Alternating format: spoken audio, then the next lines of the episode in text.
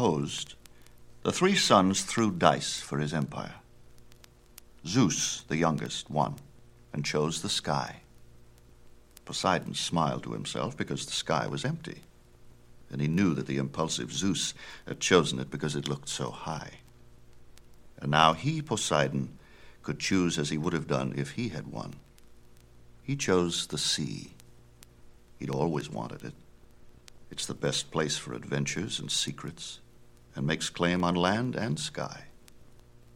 Hades, who was always unlucky, had to take the underworld. The earth was held as a commonwealth and left to the goddesses to manage.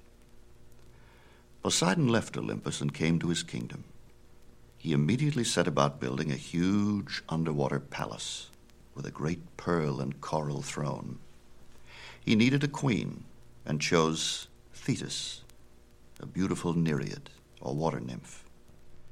But it was prophesied that any son born to Thetis would be greater than his father. So Poseidon decided to try elsewhere. The prophecy came true. The son of Thetis was Achilles.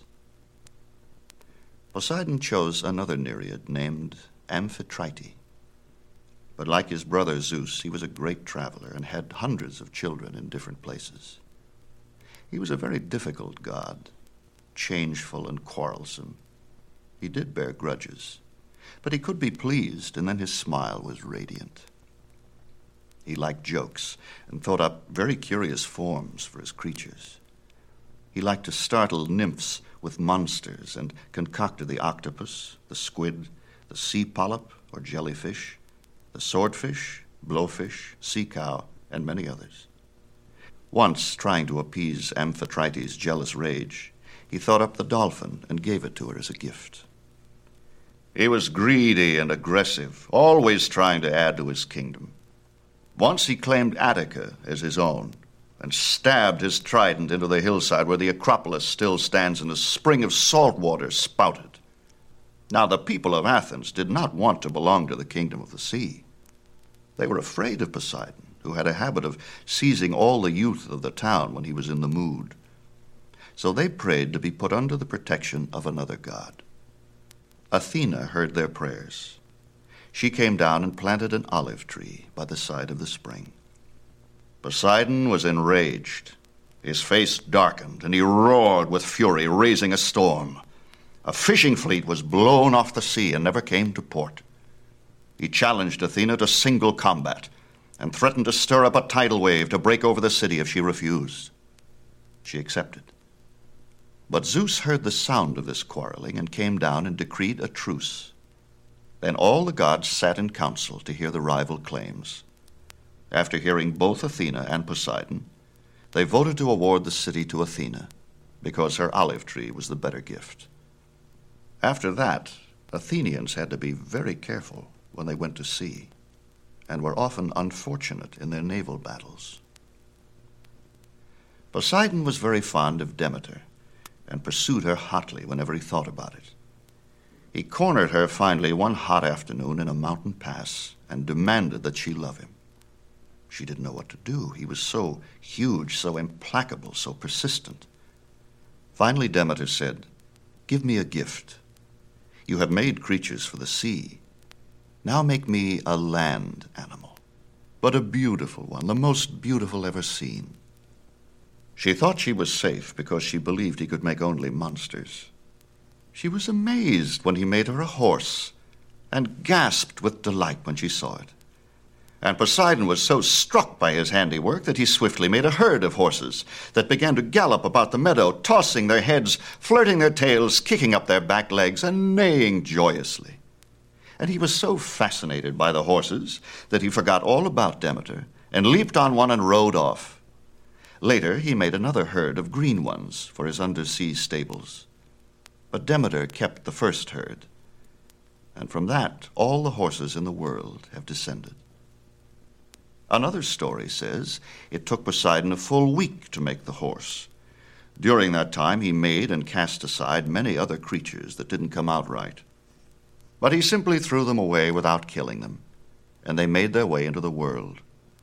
From them have come the camel, the hippopotamus, the giraffe, the donkey, and the zebra. In another story, Demeter turned herself into a mare to escape Poseidon. But he immediately changed himself into a stallion, galloped after her, and caught her.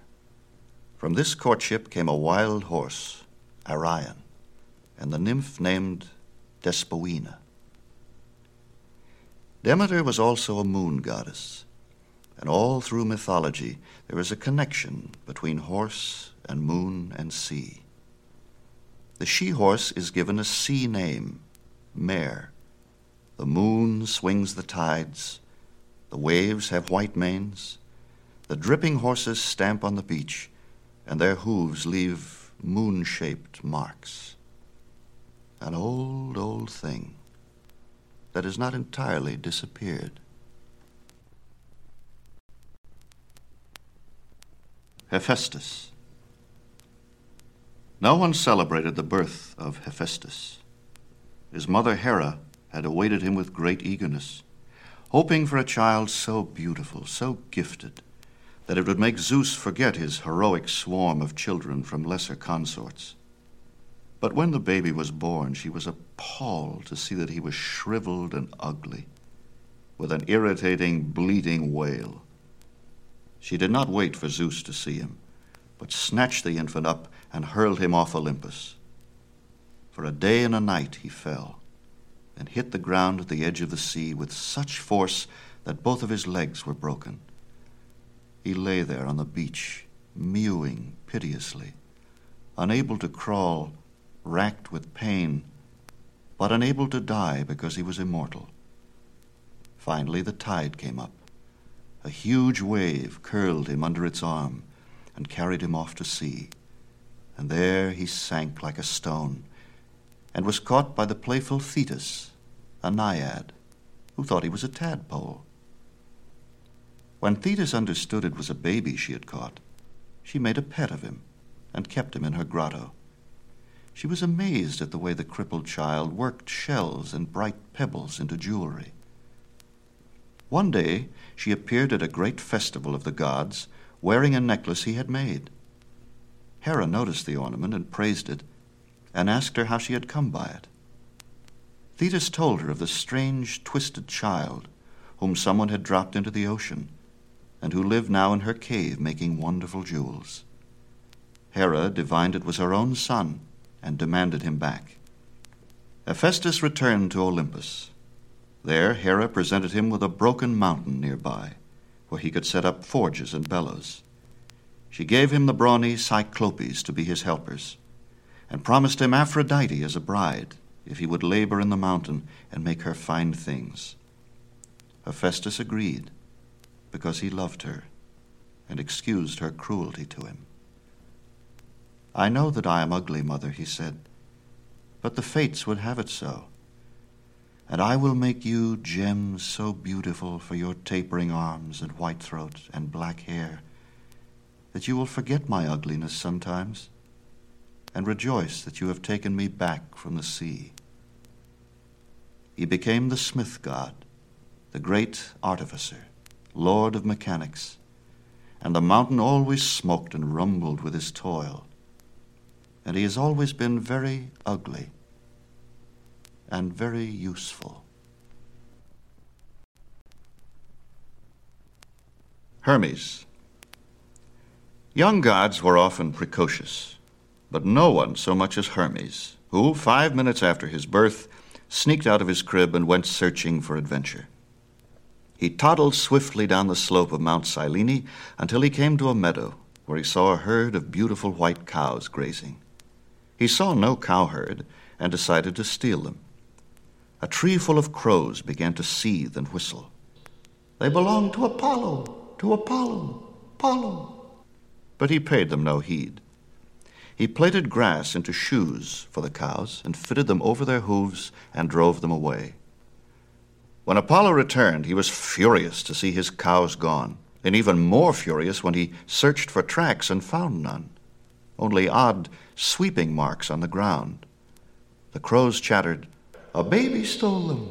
Your brother, your brother. But this made no sense to Apollo. Besides, he did not trust crows. He did not know where to begin looking. He searched far and wide, but could find no clue. Then one morning, he passed a cave he had passed a hundred times before. But this time, he heard strange, beautiful sounds coming out of it, sounds unlike anything he had ever heard before. And he looked inside. There, drowsing by the fire, was a tall, lovely Titaness named Maia, whom he had seen before in the garden on Olympus. Sitting in her lap was a little baby boy doing something to a large tortoise shell from which the strange sounds seemed to be coming. Good day, cousin, said Apollo. Are you to be congratulated on a new son? Hail, bright Phoebus, said Maia. May I have the honor of presenting your half brother, young Hermes. Half brother, eh? Well, that's an honor without being a distinction. What's that he's playing with? He makes his own toys, said Maia proudly. He's so clever you can't imagine. He made this out of an old shell that he strung with cow gut, and from it he draws the most ravishing sounds. Listen. Cow gut. May I ask what cow he persuaded to contribute her vital chords for his pastime? I do not understand your question, cousin. Understand this, cousin. I have had a herd of cows stolen recently. The crows told me they had been taken by some baby, my brother, but I didn't believe them. I seem to owe them an apology. What? cried Maia. Are you accusing the innocent babe of being a cattle thief? For shame. Mother, if you don't mind, said a clear little voice, uh, perhaps you'd better let me handle this. The baby stood on his mother's knee and bowed to Apollo. I did take your cows, brother, but I didn't know they were yours. How could I have? And they are quite safe except for one. Wishing to begin my life with an act of piety, I sacrificed her to the twelve gods. Twelve gods? said Apollo haughtily. I am acquainted with but eleven. Uh, yes, sir, said Hermes. But uh, I have the honor to be the twelfth. Above all things, I wish your goodwill, fair brother. So, in return for this cow, allow me to make you a present. This instrument. I call it a lyre. I'll be glad to teach you to play. Apollo was enchanted with the trade. He stayed in the cave all that afternoon, practicing his scales. As he was strumming his new toy, he noticed Hermes cutting reeds, which the child swiftly tied together, notched in a certain way, then put to his lips, and began to make other sounds, even more beautiful than the lyre could produce. What's that? cried Apollo. What do you call that? I want that too. I don't need any more cows, said Hermes. I must have it. What else of mine do you wish? Your golden staff. But this is my herdsman's staff. Do you not know that I am the god of herdsmen, and that this is the rod of authority? A minor office, said Hermes, unworthy of the Lord of the Sun. Perhaps you would allow me to take over this chore. Give me your golden staff, and I will give you these pipes. Agreed, agreed. But, uh, since pipes and lyre together will make you god of music, I must have something to boot. Teach me augury.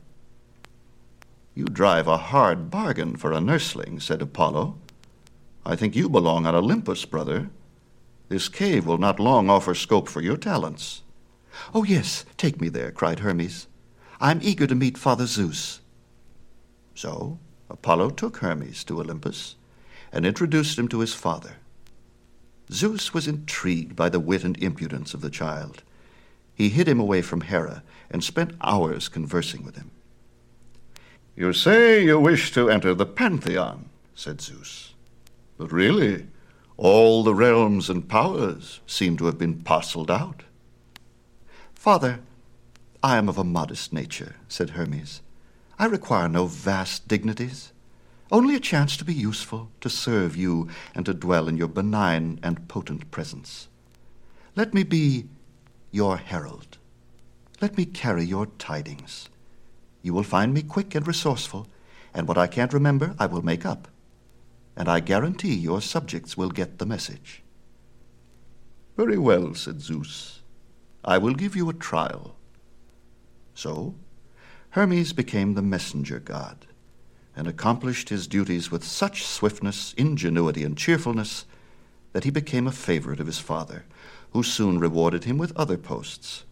Hermes became patron of liars and thieves and gamblers, god of commerce, framer of treaties, and guardian of travelers.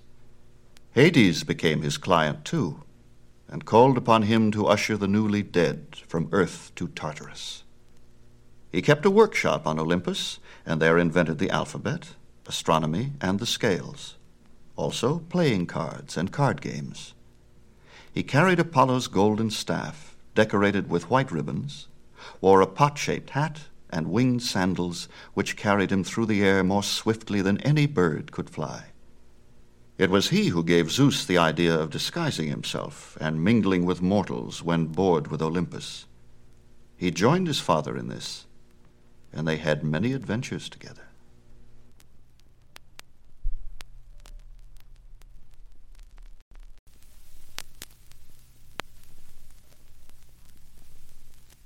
Artemis.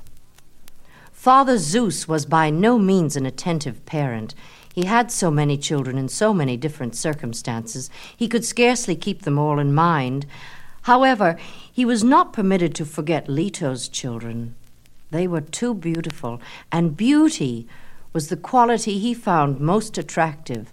As he looked down from Olympus, their faces seemed to blaze from among all the children on earth. It seemed to him that they cast their own light, these twins, each one different Apollo a ruddy light, Artemis a silver light, and he knew that they were true godlings and must be brought to Olympus. He sent for them on their third birthday. He had Hephaestus make Apollo a golden bow and a quiver of golden arrows that could never be emptied, and a golden chariot drawn by golden ponies. But he withheld Artemis's gifts. He preferred her, and he wanted her to ask him for things. He took her on his lap and said, And what gifts would you fancy, little maid? She said, I wish to be your maiden Always. Never a woman. And I want many names in case I get bored with one. I want a bow and arrow too, but silver, not gold. I want an embroidered deerskin tunic short enough to run in. I need fifty ocean nymphs to sing for me, and twenty wood nymphs to hunt with me. And I want a pack of hounds, please. Fierce, swift ones. I want the mountains for my special places. And one city. One will be enough. I don't like cities. She reached up and played with his beard and smiled at him. Yes? May I have all these things? May I? Zeus answered, for a child like you, it is worthwhile braving Hera's wrath once in a while. You shall have more than you ask for. You shall have the gift of eternal chastity, and also the gift of changing your mind about it at any time, which will help you not to want to. And finally, the greatest gift of all, you shall go out and choose your own gifts so that they will have a special value. She kissed him and whispered her thanks into his ear, and then went running off to choose her gifts. She went to the woods and to the river and to the ocean stream, and selected the most beautiful nymphs for her court. She visited Hephaestus in his smoking smithy inside the mountain, and said, I've come for my bow, a silver one, please. He said, Silver is more difficult to work than gold. It needs cool light. It should be made under water. You must go deep beneath the sea off the island of Lipara, where my Cyclops are making a horse trough for Poseidon, who thinks of nothing but horses these days. So Artemis and her nymphs swam under water to where the Cyclops were hammering at a great trough. The nymphs were frightened at the sight of the huge, one eyed, scowling brutes, and they hated the noise of the hammering. But Artemis jumped up on the forge and said, I come with a message from Hephaestus. He bids you put aside this horse trough and make me a silver bow and a quiver of silver arrows, which will fill again as soon as it is empty. If you do this, I shall give you the first game I shoot. The Cyclops, who were very greedy and tired of working on the horse trough, agreed. When they had finished her bow, she thanked them very prettily, but when their leader, Brontes, tried to take her on his knee, she tore a great handful of hair from his chest. He put her down quickly and went away cursing. Holding her silver bow high, screaming with joy, she raced across field and valley and hill, followed by her nymphs, who streamed after her with flashing knees and floating hair, laughing and singing. She came to Arcadia, where Pan was feeding his hounds. Oh, Pan, she cried, oh, little king of the wood, my favorite cousin, please give me some of your dogs, the best ones, please. And what will you give me in return? he said, looking at the nymphs.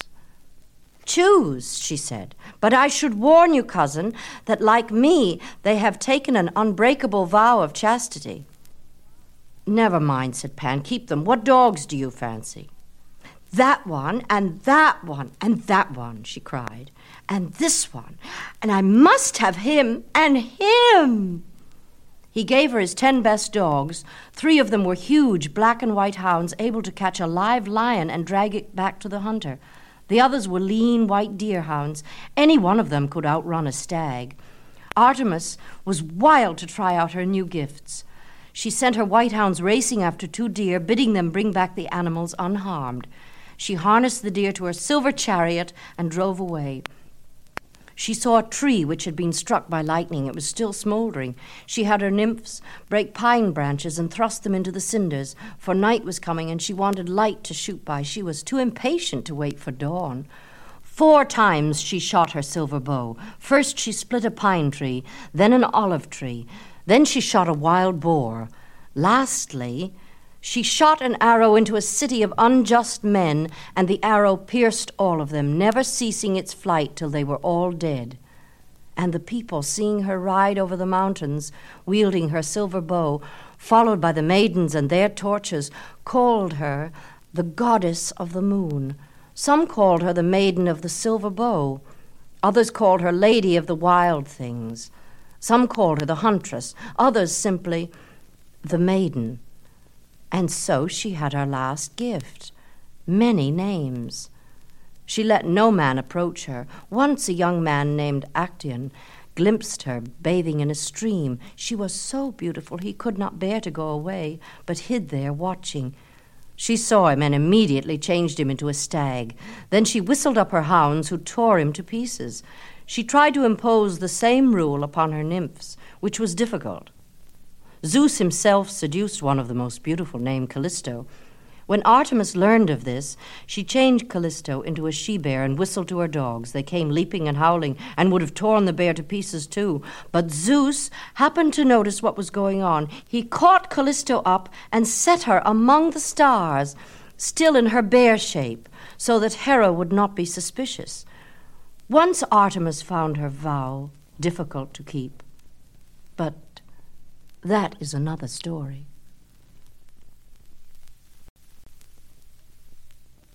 Apollo.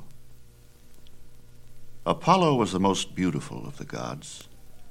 His hair was dark gold, his eyes stormy blue. He wore a tunic of golden panther skin, carried his golden bow, and wore a quiver of golden arrows. His chariot was beaten gold, its horses were white with golden manes and flame colored eyes. He was god of the sun always. Later, he became patron of music, poetry, mathematics, and medicine.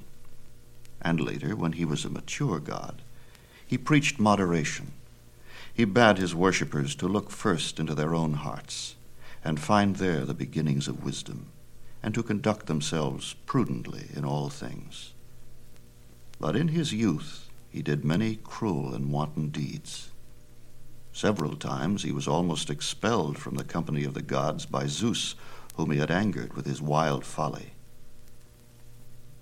As soon as he was given his bow and arrows, he raced down from Olympus to hunt the python who had hunted his mother. Dryads, who are tattletales, told him he could find his enemy at Mount Parnassus. There he sped. As he stood on a hill, he saw the great serpent weaving its dusty coils far below. He notched an arrow, drew his bow, and let fly.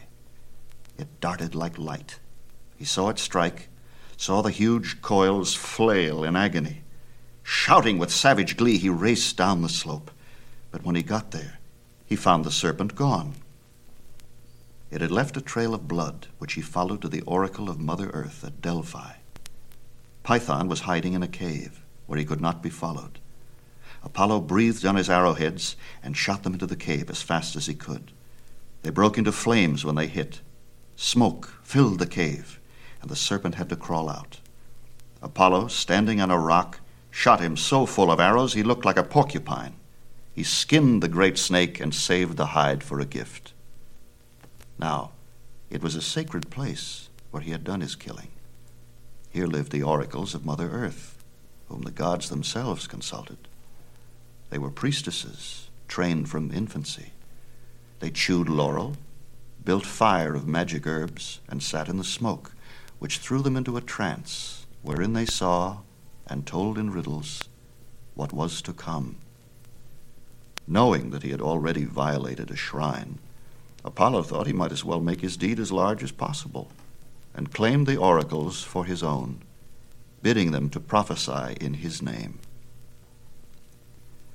When Mother Earth complained to Zeus about the killing of her python, Apollo smoothly promised to make amends. He instituted annual games at Delphi in celebration of his victory, and these he graciously named after his enemy, calling them the Pythian Games, and he named the oracles Pythonesses. Less excusable was Apollo's treatment of a satyr named Marsyas. This happy fellow had the misfortune to be an excellent musician, a realm Apollo considered his own, and where he would brook no rivalry. Hearing the satyr praised too often, Apollo invited him to a contest. The winner was to choose a penalty to which the loser would have to submit, and the muses were to judge. So Marsyas played his flute, and Apollo played his lyre. They played exquisitely. The Muses could not choose between them. Then Apollo shouted, Now you must turn your instrument upside down and play and sing at the same time. That is the rule. I go first. Thereupon the god turned his lyre upside down and played and sang a hymn praising the gods, and especially their beautiful daughters, the Muses. But you cannot play a flute upside down, and certainly cannot sing while playing it. So Marsyas was declared the loser. Apollo collected his price. He flayed Marsyas alive and nailed his skin to a tree. A stream gushed from the tree's roots and became a river. On the banks of that river grew reeds, which sang softly when the wind blew. People called the river Marsyas, and that is still its name.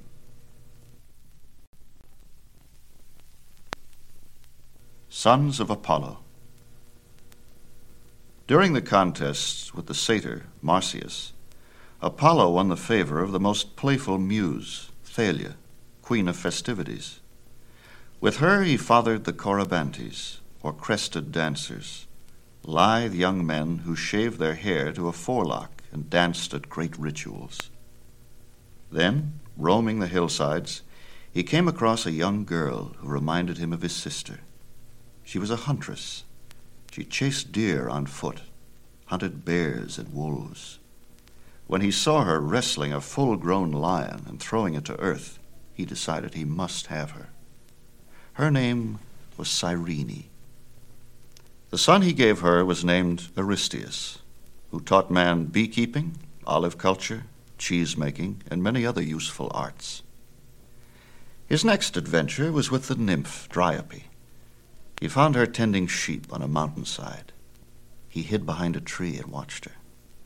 To his dismay, she was joined by a gaggle of hamadryads, mischievous girls who loved to tell tales. So he had to stay hidden. He waited for the hamadryads to leave, but they lingered. Gods are impatient. They hate to be kept waiting. He changed himself into a tortoise and crawled out. The nymphs were delighted to see him and turned him this way and that and tickled him with a straw. He was a splendid, glossy tortoise with a beautiful black and green shell. Dryope wanted him for her own and put him in her tunic. When her friends protested, he turned himself into a snake, poked his head out of the tunic, and hissed at them. The Hamadryads fled, screaming. Dryope fainted. When she came to, she was in the arms of a god. The son he gave her was Amphissus, founder of cities and builder of temples. But his most famous son was Asclepius. This was the manner of his birth. Apollo fell in love with Coronis, a princess of Thessaly, and insisted on having his way, which was unwise of him, because she loved an Arcadian prince named Iscus. When she was with child, Apollo went on a journey, but sent a white crow to spy on her. All crows were white then, and were excellent chaperons. They had sharp eyes and jeering voices. It was to Delphi that Apollo had gone. An oracle there told him that at that very moment Coronis was entertaining young Iscus. Just then the crow flew in, wildly excited, full of scandal, telling the same tale. Your fault! You did not watch her closely enough, cried Apollo. And he cursed the crow with a curse so furious that her feathers were scorched. And all crows have been black ever since.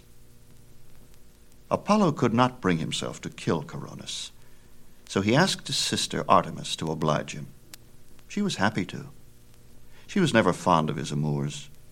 She sped to Thessaly and finished Coronis with one arrow. Apollo, very dejected, put the corpse on the funeral pyre and lighted the fire. Then he remembered that she was with child by him. Hermes was now standing by, waiting to conduct her soul to Tartarus, for that was one of his duties. Understanding the situation in a flash, he delivered the dead girl of a living child, a boy. Apollo wished to have nothing to do with the child, and asked Hermes to take care of him. Hermes had been struck by the way the baby had observed the details of his own birth watching everything with a wide stare, so interested he forgot to cry, and recognized that this was an unusual child. So he gave him into the care of Chiron, the centaur, the fabulous tutor. Chiron taught him diagnostics, surgery, herbology, and hunting. The boy could not wait to grow up. He doctored everyone he could get his hands on and he was soon known throughout the land for his skill at curing the sick. His fame reached Apollo, who decided to test him. He appeared at Asclepius's door in the guise of a feeble old man, afflicted with every loathsome disease known to medicine, and a pauper besides. Asclepius tended him with his own hands, and was so gentle and skilful that Apollo was amazed. The god resumed his own form and embraced the lad, and told him he was pleased with his progress. He sent him to see his aunt, Athena, who, he said, knew certain secrets of mortality. She too approved of the young man, and gave him two vials of Gorgon blood. One vial could raise the dead, the other was the deadliest poison ever known. No, aunt, he said.